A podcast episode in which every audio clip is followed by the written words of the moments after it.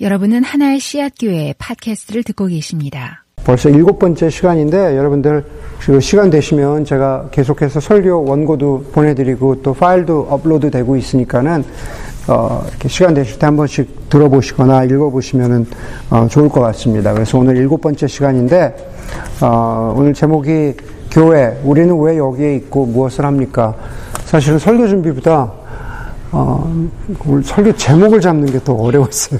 네, 어려워서 겨우겨우 잡아낸 설교 제목이 이 정도긴 한데, 어, 아니, 고작. 너무 평범한 제목인데, 이제 그럴 수 있을 것 같은데, 나름 고심을 좀 했습니다. 여러분, 교회란 도대체 아, 뭘 하는 곳일까? 아, 우리는 여기에 모여서 도대체 뭘 하고 있는 걸까? 주일 예배 이외에도 교회를 구성하는 여러 다양한 모임들이 있고 또 개인적인 뭐 사적인 그리고 공적인 어, 만남들이 있는데 그 만남들 속에서 모임들 속에서 어, 목회자인 저는 저대로 그리고 교우인 여러분들은 여러분들대로 도대체 우리는 뭘 하고 있는 것일까? 아, 정말로 의미 있는 일을 하고 있는 것일까? 라는 질문을 던져보게 되죠. 미국에서 잘 알려진 그 목회자 중에 한 분이신 아, 존 파이퍼 목사님이 열방을 향해 가라라고 하는 본인의 잘 알려진 책에서 교회의 존재 목적이 무엇인지에 대해서 질문을 던지고 또 거기에 나름대로 답을 주고 있습니다. 교회는 선교를 위해서 존재하는 것일까? 교회는 봉사를 위해서 존재하는 것일까? 물론 그렇게 대답할 수도 있겠죠. 우리가 일반적인 교회에 가면은 뭐 선교, 구제, 뭐 봉사, 교육 뭐 이런 표들이 붙어 있잖아요. 나름대로 그런 것들 가운데 어, 교회의 존재 목적이 있다고 이야기할 수 있겠죠. 그런데 그, 그 책의 어, 내용과 그리고 그 제목에서 아마 제가 기억하는 게 맞다면 어, 원제가 glad 어, 뭐였더라? Glad to be the nation인가? 뭐 하여간 그런, 그런 제목이었던 것 같아요. Glad to be the nation. 예. 어쨌든 간에 그 책에 보면은, 어, 뭐라고 이야기하냐면은 마치 교회들이 우리가 선교를 열심히 하기 위해서 열방 가운데 복음을 전하기 위해서 존재하는 게 교회라고 많은 사람들이 오해하기가 쉬운데 제가 오해라는 표현을 썼습니다만 많은 사람들이 그렇게 생각하기가 쉬운데 사실은 선교는 미션, 선교는 교회의 최종적인 존재 목적이 아니라고 그 책에서 말합니다. 지금 지상의 교회, 저희 교회를 포함해서 우리 모든 교회는 지상에 있는 모든 교회들은 불완전하죠. 완벽할 수 없습니다. 하지만 예수 그리스도께서 다시 오시면 다, 시 말해서 어, 예수 왕이신 예수 그리스도께서 다시 오셔서 이 땅 가운데 하나님 나라가 이루어지면 교회는 그때 교회의 상태는 어떻게 될까요? 교회 상태는 완벽해질까요? 교회 상태는 완전해질까요? 당연하죠. 교회 상태는 완전해지고 완벽해질 것입니다. 만약에 이 땅 가운데 하나님 나라가 이루어지고 교회가 완벽해진다면 혹은 이 땅이 온전히 하나님의 나라로 변화된다면 선교가 필요할까요? 선교가 필요 없죠. 이 땅이 하나님의 나라인데 우리가 굳이 가서 선교할 어떤 영역이 남아있는 것은 아니다라는 겁니다. 그렇다면 우리의 구주이시고 우리의 주인이신 예수 그리스도께서 다시 오셔서 이 땅 가운데 하나님의 나라를 완성하셨는데 그때에도 영원히 계속될 것은 무엇일까? 예수 그리스도 다시 오셨어요. 하나님 나라가 이루어졌어요. 그런데 그때에도 계속 지속될 것, 영원히 지속될 것은 무엇일까? 그것은 예배죠. 네, 그것은 예배입니다. 제가 이 설교를 준비하고 나서 어, 목요일 날 저녁 때 설교팀 모임을 했는데 설교팀 모임에 우리 8월 중순부터 어, 새로 시작하게 될 시리즈가 예배에 관한 것입니다. 예배. 그때 가서 아마 이 얘기를 또 한 번 하게 될 것 같아요. 무슨 얘기냐면은 여러분 교회가 선교를 하는 목적, 교회가 존재하는 목적은 예배가 없는 곳에 예배가 있도록 하기 위한 것이 그게 교회의 존재 목적이라는 거죠. 네, 제 얘기가 아니고 존 파이퍼 목사님의 이야기고 사실은 성경의 이야기인데 그것을 아주 잘 그 핵심을 잘 꼬집어내신 거죠. 교회가 존, 재하는 것은 어, 예배가 없는 곳에 예배를 세우기 위해서, 예배를 있게끔 하기 위해서. 왜냐하면 예배는 영원히 지속될 것이니까. 예배가 있게끔 하기 위해서 교회가 존재하는 것이고, 교회가 선교하는 것이라는 거죠. 그런데 이 문장을 곰곰이 생각해 보면은 참 귀한 말씀인데, 단순히 선교에만 해당되는 것은 아닌 것 같습니다. 다시 말해서, 우리가 지금 여기에 여기에 하나의 시작교회라는 이름으로 모여있는 이, 이 존재 이유는 우리가 예배하기 위해서 모인 거죠. 예배한다라는 것은 다른 여러 가지로 표현할 수 있겠지만은 예배함을 통해서 우리가 하나님 아버지를 알아가고 예배함을 통해서 우리가 우리가 아, 예수 그리스도를 닮아가고 예배함을 통해서 우리가 영적으로 성숙해지는 거죠. 그리스도인이 된다는 것은 예배의 대상이 나 중심, 세상 중심에서 하나님 중심으로 바뀌는 것이 그것이 그리스도인이 된다는 뜻이고 그리고 그것이 예배한다라는 뜻이죠. 예배를 계속해서 드린다는 것은 우리의 삶 가운데에서 예수 그리스도를 주와 구주로 인정하는 것이죠. 다시 말해서 우리는 왜 여기에 있을까? 교회는 왜 여기에 있어야만 할까? 교회의 존재 목적은 무엇일까? 다시 말해서 그것이죠. 예배하도록 하는 것, 예수 그리스도 안에서 성숙해지도록 하는 것, 바로 그것입니다. 오늘 본문을 보면은 되게 어, 좀 힘 빠지고 부정적인 문장으로 어, 신자 시작을 합니다. 3장 1절에 보니까는 이렇게 말하죠. 고린도 교회 교인들을 향해서 형제자매 여러분 나는 여러분에게 영에 속한 사람에게 하듯이 말할 수 없고 육에 속한 사람 곧 그리스도 안에서 어린아이 같은 사람에게 말하듯이 하였습니다. 그럽니다. 그렇죠? 제가 여러분에게 여러분도 어린아이 같습니다. 이렇게 얘기할 수 있는 아, 사도 바울이 지금 그런 그런 톤으로 이야기하고 있는 거예요. 여러분 지난주에 설교를 혹시나 기억하는 분이 있다면 지난주의 본문과 지금 본문이 뭔가 앞뒤가 맞지 않는다라는 느낌이 드는 분들이 있을 겁니다. 왜 그러냐면은 지난주 본문에서 지난주 설교에서 사도 바울이 우리는 고린도 교회 교인들을 포함해서 우리는 우리는 2장 14절에 이르죠. 우리는 자연에 속한 사람이 아니다. 우리는 육에 속한 사람이 아니다 그러잖아요. 그리고 우리는 누구냐? 2장 12절에서 우리는 하나님에게서 오신 영을 받은 사람. 그렇죠? 우리는 신령한 사람이다라고 고린도 교회 교인들을 그렇게 그렇게 인정해 주죠. 그렇게 아이덴티파이 해 주고 있어요.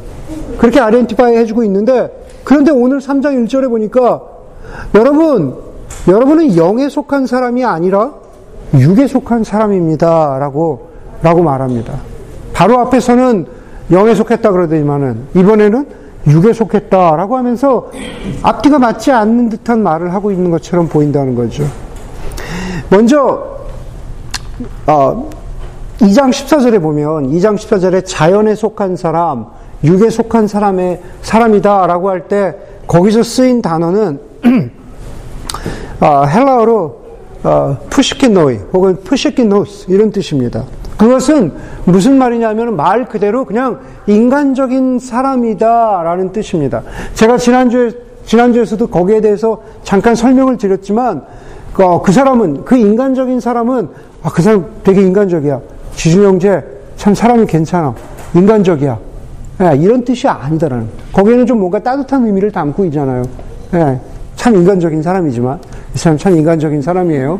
예, 따뜻한 의미를 담고 있는데 여기서 얘기하는 육에 속한 사람 푸시키노이 이 뜻은 이 뜻은 그런 의미의 인간적인 사람이 인간적인 사람을 말하는 게 아니다라는 겁니다. 그 사람은 어떤 사람이냐면 인간적인 사람이라는 것은 성령께서 예수 그리스도께서 주시는 구원, 새 생명을 알지 못하고 새 생명을 받아들이지 못하고 그냥 그냥 인간적으로 살아가는 거예요. 하나님 없이 그냥 그냥 살아가는 사람을 뜻하는 겁니다. 그런데 오늘 3장 1절과 또 3장 3절에서 말하는 육에 속한 사람은 어, 똑같은 말처럼 보이지만 그 푸시키노 푸시키노이하고 똑같은 말처럼 보이지만 실제로 헬라어로는 아, 사르키노이, 사르키노스, 아, 사르키코스 이런 뜻입니다. 제가 말씀드렸죠. sarx 인간의 헬라어에서 헬라어에서 그 그 육 body를 이야기할 땐두 정도 두 종류가 있다 그랬잖아요. soma 그렇죠? 바로 이 몸. 이 몸, 그냥 보고 있는 몸. soma. 예. 좀 더 늙은 몸. 좀 더 늙은 몸. 이 soma예요. 예. 그런데 여기서 얘기하는 그, 그 sarx, 3장 1절과 3절, 3절에서 나오는 그것은 body가 아니라 flesh죠. 육에 속한 거. 예. 육에 속했다. 예. 로마서 8장 8절에 보면 육신에 속한 사람, sarx에 속한 사람은 하나님을 기쁘시게 할 수 없다. 그러죠. 오늘 본문에서는 그리스도 안에 있지만 여전히 어린아이와 같은 사람을 sarx, sarkinoi, 그렇죠? 사르키코스 이렇게 이야기하는 겁니다. 한마디로 무슨 뜻이냐면 미성숙한 사람이라는 뜻. 미성숙한 사람. 네. 고린도 교회에서 바로 그 미성숙함의 한 대표적인 증거가 뭐였습니까? 앞에서 봤죠. 1장 어, 중반, 중 간쯤에서 분열이죠, 분열. 편을 나눠서 갈라지는 것. 그게 바로 미성숙함의 한 모습이었습니다. 자기 입지를 차지하려고 그리고 세우려고 교회를 분열시킨 모습들이었죠. 2절에 보니까 오늘 3장 2절에 여러분 함께 보겠습니다. 나는 여러분에게 젖을 먹였을 뿐 단단한 음식을 먹이지 않았습니다. 그때는 여러분이 단단한 음식을 감당할 수 없었습니다. 사실 지금도 여러분은 그것을 감당할 수 없습니다. 그렇게 말합니다. 이게 무슨 말일까? 여러분에겐 지금까지 젖만 먹였습니다. 젖이란 것은 어린아이만 먹는 것이죠. 다시 말해서 영적으로 어린아이 같고 영적으로 미성숙한 고린도 교회 교인들에게 여러분들은 젖만 먹었습니다. 단단한 음식을 내가 주지 않았습니다. 살아야 하니까, 새 생명을 얻어야 하니까, 생명을, 구원을 받아야 하니까 내가 여러분에게 정말 젖과 같은 꼭 필요한 새 생명 같은 새 생명을 주는 그 구원의 복음을 여러분들에게 전했습니다. 그런데 거기까지입니다. 아직 여러분들이 감당할 수 없기 때문에 저 외에는 구원의 그 핵심적인 복음 위에는 복음 안에 있는 더 신비롭고 더 깊은 말씀을 전해줄 수가 없습니다. 왜냐하면 아직 고린도 교회 여러분들이 그 단단한 음식을, 그 단단한 말씀을 소화시키고 감당할 수 없기 때문입니다. 라고 사도 바울이 말하고 있는 거죠. 여러분, 이 구절들에서 중요한 것이 무엇이냐면은 그 시제죠, 시제. 텐스입니다. 1절 마지막에 한국말로도 좀 그렇게 잘 표현되어 있지만 1절 마지막에 내가 어린아이 같은 사람에게 말하듯이 하였습니다. 그러죠. 예, 네, 과거형이죠. 2절과 3절에도 보니까는 그때에는, 바로 그때에는 여러분들이 단, 단단한 음식을 감당할 수 없었습니다. 라고 하고 사실 지금도 여러분은 그것을 감당할 수 없습니다. 라고 말합니다. 그때, 지금, 여전히 이런 시제들이 저와 여러분들에게 말해주는 게 무엇일까? 그것은 고린도 교회가 그때도 그렇고, 바로 얼마 전에도 그렇고, 여전히 아직도 어린아이와 같이 미성숙하다라는 뜻이죠. 어린아이와 같이 미성숙하다. 여러분, 제가 성역 공부할 때, 뭐, 겨자씨 할 때 그런 질문들 혹은 대답 질문들 많이 이야기하지만, 한번 이 자리에서도 한번 물어보겠습니다. 여러분들 죄인입니까? 의인입니까? 기필형제, 죄인이에요? 의인이에요? 네? 대답 잘해야 돼요. 어, 네, 바닥이 다 나오는 거야, 이제. 네. 죄인이에요, 의인이에요? 여러분, 네, 죄인이죠. 아, 그쵸. 겸, 겸손, 겸손합니다. 의인이라 그랬으면 교만하다 그러려 그랬는데, 네. 여러분, 답은 뭡니까? 네. 오랜만에 앞에 앉았더니만 자꾸 말 시키고. 여러분, 답은 뭡니까? 우리 둘다 하죠. 우리 둘다 해요. 네. 우리, 저, 저나 여러분이나 우리 모두 의인이고 또 죄인입니다. 우리가 죄인이었는데 하나님께서 우리를 being justified, 죄가 없다고 의인이라고 우리를 불러 주셨죠. 우리의 죄를 대신 예수 그리스도께서 십자가에서 감당하셨기 때문에 우리가 죄인인데 그 죄를 예수 그리스도께서 감당하셨기 때문에 우리를 그냥 의인이라고 불러주시는 겁니다. 그런데 여전히, 여전히 우리가, 우리가 죄인이죠. 우리의 신분이 죄인인데 그러나 여전히 우리에게 죄의 흔적들이나 죄의 습관들이 좀 남아 있죠. 그렇죠? 그러나 그런 면에서 우리는 죄인이기도 하죠. 예. 우리는 죄인이기도 하지만 또 우리의 신분인 의인답게 살아야 합니다. 우리가 바뀌어야 되죠. 예, 우리의 신분답게 우리를 불러주시는 의인이라고 하는 그 이름답게 우리의 우리의 삶도 우리의 내면도 그렇게 바뀌어야 합니다. 가령 그렇게 예를 들어볼 수 있겠죠. 어, 조폭이 있다고 합시다. 조폭이 네, 죄값을 받아야 하는 조폭인데 네, 용서를 받았습니다. 용서를 받아서 그게 너무 감사해서 법정을 나오는 순간 아 착하게 살자.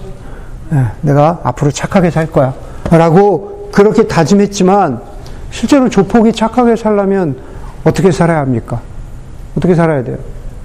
일단 문신 지워야죠. 네, 문신 지우고 머리 빡빡 깎지 말고, 저 머리도 기르고, 네, 말도 곱게 쓰고, 저 그냥 마음으로만 혹은 문장으로만 내가 착하게 살자 그런다고 착하게 사라지는 게 아니다라는 겁니다. 삶에서 그게 나와야 된다라는 거죠. 무슨 얘기냐면 우리가 의인이 되었다면, 우리가 신분이 바뀌어야, 바뀌었다면, 우리도 영적으로 그렇다라는 거죠. 우리, 우리 안에 남아 있는 죄의 문신들을 지워야 되는 거죠. 네, 타투샵에 가서 지워야 되는 겁니다. 여러분, 무슨 얘기를 하냐면은, 교회란 곳은요, 교회란 곳은 영적으로 우리의 남아있는 죄의 흔적들, 우리의 신분에 걸맞게, 의인이라고 하는 신분에 걸맞게 우리에게 남아있는 흔적들, 죄의 문신들을 지워주고, 성경이 뭐라 그래요? 스티그마, 예수의 흔적을 우리가 갖췄다 그러잖아요. 네. 우리의 신분에 걸맞는 우리의 또 다른 우리의 삶에 예수 그리스도만이 주시는 예수를 믿는 사람들만이 갖는 또 다른 흔적, 흔적이라고 얘기하니까 좀 안 오죠. 또 다른 문신을 또 다른 문신을 우리의 삶에 새기고 가는 게 새기고 살아가는 게 그게 바로 그게 바로 그리스도인의 삶이고 어쩌면 교회는 교회는 여러분들에게 그런 예수의 문신을 새겨주는 그 영적인 뭐 타투샵 같은 그런 곳이죠. 제가 여러분들에게 오늘 설교에서 가장 중요하게 강, 강조하고 싶은 게 뭐냐 하면은 여러분 교회란 게 첫 질문 설교 시작하면서 그랬잖아요. 우리 왜 여기에 있느냐? 교회에 대해서 교회에 대해서 다른 것을 기대하지 말라라는 겁니다. 교회 존재 목적이 뭐냐? 아, 교회에서는 저나 여러분이 저나 여러분이 어린아이 같이 살지 않고 그전이나 지금이나 여전히 똑같이 어린아이와 같이 살아서는 안 됩니다. 영에 속한 사람이 되어야 되죠. 단단한 음식을 먹을 수 있는 사람이 되어야 합니다. 의인이 돼, 우리 모두가 의인인데 더 성숙한 의인이 되어야 된다는 거죠. 그런 바램을 가지고 교회를 향해서 그걸 좀 도와주세요. 네. 교회가 좀 그거를 도와주세요 라고 하는 교회에 대해서 바라고 기대해야 되는 것들은 바로 그런 것이어야 된다는 거죠. 다른 것들을 기대하지 마시고. 네. 뭐 기대해봐야 뭐 별로 줄 것도 없습니다. 네. 다른 것들 기대하지 마시고, 내가 좀 더 예배 드리는 삶을 살아가는 것, 내가 좀 더 영적으로 성숙해 수 있도록, 살아갈 수 있도록 돕는 것, 내가, 내가, 아, 아, 아, 한번 여러분 한번 스스로에게 물어보세요. 만약 바울이 지금 와서 고린도 교회에게 말했던 것처럼 저와 여러분들에게 너희도 그때도 어린아이와 같았고 그리고 지금도 똑같이 미성숙해 라고 한다면은 사실 우리가 예, 고린도 교회 같은 거기도 리더가 있었겠죠. 네. 사도 바울이 만약 지금 와서 그렇게 얘기한다면 저도 부끄럽고 네, 여러분도 부끄러운 일이 되겠죠.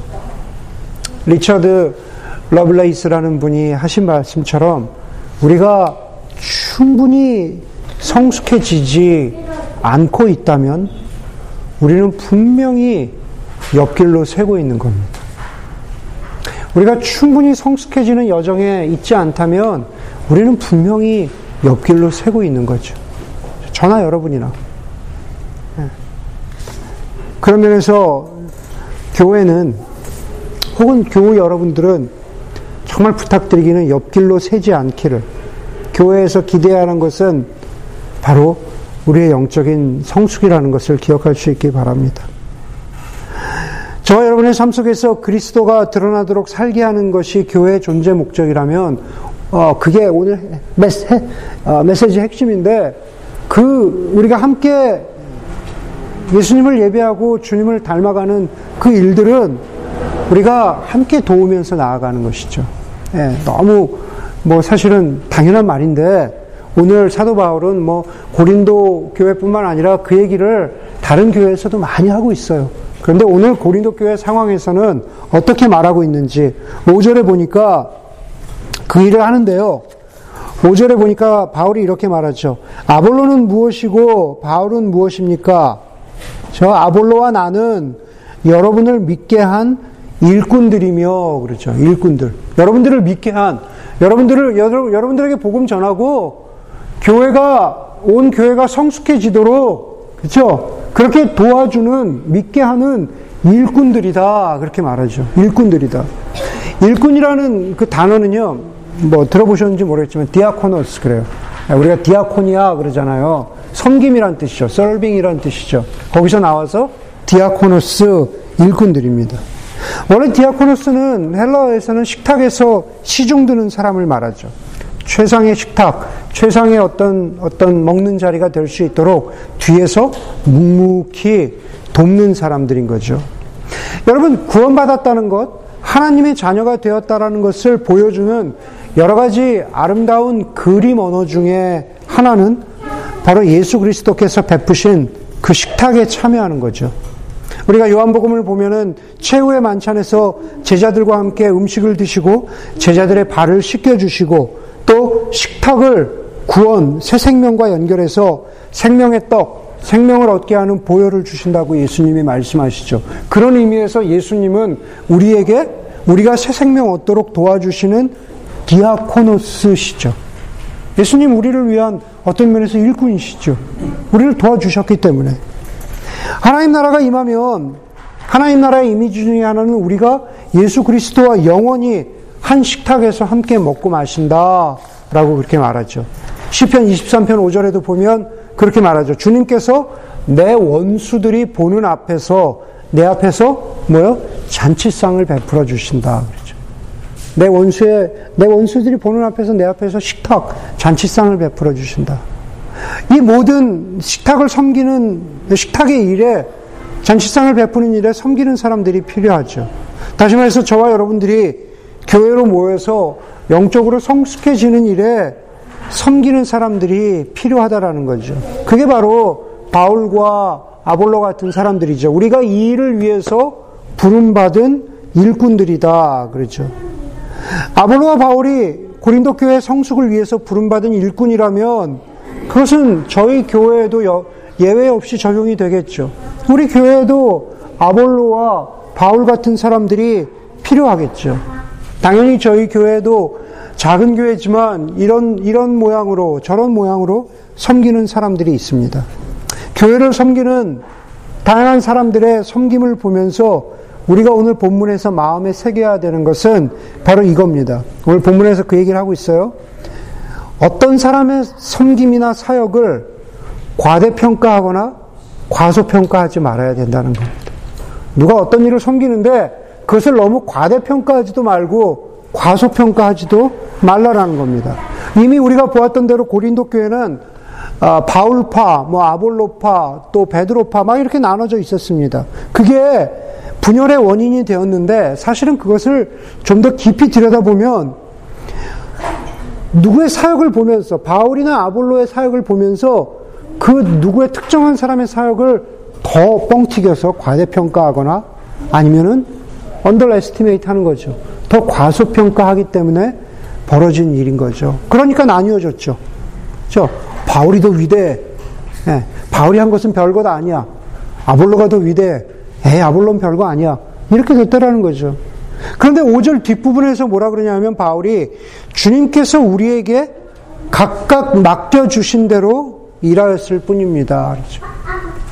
바울과 아볼로나 우리에게 각각 맡겨주신 대로 일꾼의 사역으로 저 섬기는 사람의 사역으로 우리 그렇게 일하였을 뿐입니다.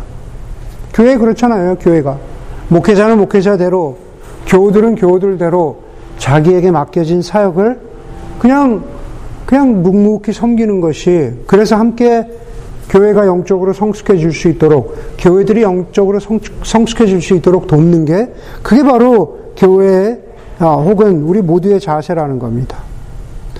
저에게 주는 이야기이기도 하죠. 저는 목회자로서 제가 아, 내 사역이 제일 크지.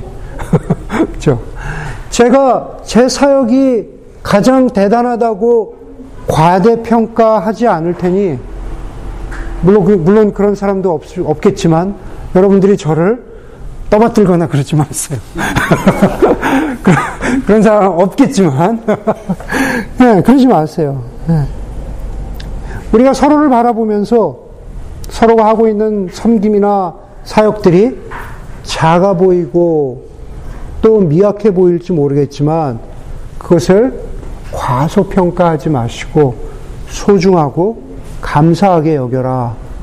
이게 바울이 교회를 향해서 주시는 말씀이고 분열을 뚫고 나가는 한 방식이기도 합니다. 구절에서 교회를 이렇게 말하죠. 여러분은 교회는 그렇죠. 여러분은 하나님의 바치고 하나님의 건물입니다.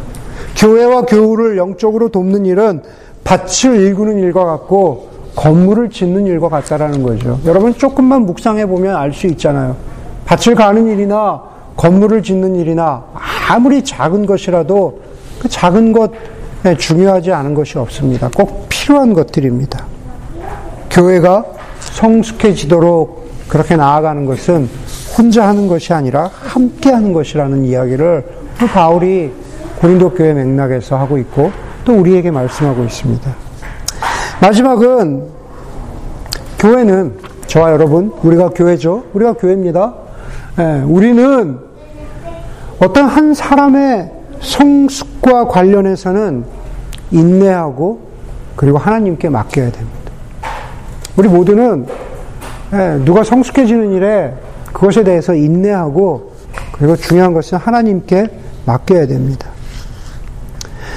이것은 지금 제가 드린 이 말씀은 첫 번째로는 바울과 아볼로 같이 교회에서 교우들의 성숙을 위해서 조금 더 사역하는 예, 목회자인 저에게 해당하는 말이고 두 번째로는 우리 교회 뭐 겨자씨라든가 또 뭐 아카데미라든가 다른 여러 성경 공부라든가 다른 모양으로 말씀과 기도로 교우들이 영적으로 자라나도록 실제로 돕고 있는 우리 교회에 섬기는 섬기는 사람들에게 해당되는 말이고 세 번째로는 온 교회가 저와 여러분들이 서로가 서로를 바라보면서 저 사람이 성숙하는 일에 인내하고 하나님께 맡겨야겠다라는 태도를 우리 교회가 서로 서로에게 가져야 하는 태도라는 말입니다.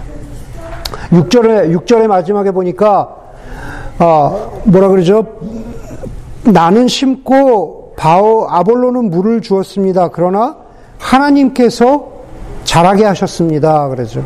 7절에도 그러므로 심는 사람이나 물 주는 사람은 아무것도 아니요. 자라게 하시는 분은 하나님이십니다. 그럽니다. 성경에 보면은 그 사람이 어, 성숙하고 성장하는 것을 씨앗에다가 많이 비유를 하잖아요. 그 대표적인 구절 중에 하나가 마가복음 4장 26절 이하에 이런 말씀이 있습니다. 예수께서 또 말씀하셨다. 하나님 나라는 이렇게 비유할 수 있다. 어떤 사람이 땅에 씨를 뿌려놓고 밤낮 자고 일어나고 하는 사이에 그 씨에서 싹이 나고 자라지만 그 사람은 어떻게 그렇게 되었는지를 알지 못한다 그럽니다. 어떤 사람이 땅에 씨를 뿌려놓고 비유지만은 그 뿌린 사람은 농부일 거 아니에요. 그렇죠? 농부가 땅에 씨를 뿌려놓고 다시 말해서 농부로서 해야 할 일에 최선을 다한 후에 그 사람 들어가서 잡니다. 그렇죠? 자고 일어나고 하는 사이에 싹이 나고 자라지만 씨앗을 뿌린 후에 그 사람은 드러나가 들고 날, 날고 밤낮 자고 하는 사이에 씨가 나고 씨가 씨에서 싹이 나고 자라지만 그 농부는 어떻게 그런 일이 벌어졌는지 어떻게 씨앗에서 싹이 텄는지 알지 못한다. 그렇게, 그렇게 말하고 있는 거죠. 여러분, 오늘 미국 목사님들 얘기가 여러 번 나오는데, 지금 남가주에서도 목회하시는 존 맥아더라는 목사님이 이 구절을 가지고 설교하면서 어, The Theology of Sleep 잠의 신학에 대해서 말씀하셨어요. Theology of Sleep. 예. 물론 목회자들을 대상으로 첫 번째로 하신 말씀이긴 하지만 사실은 온 교회가 들어야 하는 말입니다. 여러분 목회자인 목회자인 전화 혹은 뭐 교자실 성경 공부 인도하는 교자실 리더들이나 뭐 아카데미이거나 뭐뭐 뭐 하여간 어떤 형태로든지 간에 우리는 교회 내에서 최선을 다해서 말씀의 씨앗을 뿌린 후에 그냥 저는 그냥 잊어, 잊어버리고 들어가 잔다라는 얘기. 제가 굳이 농부에 비, 비료하자면, 예, 저 오늘 줄 설교하잖아요. 어, 아, 이거, 아, 이거를, 우리 충우 형제가 이걸 어떻게 들었을까? 저 어떻게 충우 형제가 잘 받아들이고 해야 되는데, 물론 그런 마음이 없다라는 건 아닌데, 어, 또 오해하지 마세요. 그러나 막 밤에 밤잠 안 자고 막 머리를 싸매고, 아, 김충은 이걸 어떻게 들었을까? 밤 1시에도 그 생각하고 있지 않아요? 저 그냥 잡니다. 아, 그, 그 얘기예요. 아, 바로 그 얘기예요. 씨를 뿌리고 밤낮 그냥 잡니다. 그냥 자는데, 저는 어떻게 그런 일이 생겼는지 모르는데, 예, 씨앗에서 싹이 터서 자라납니다. 그렇죠.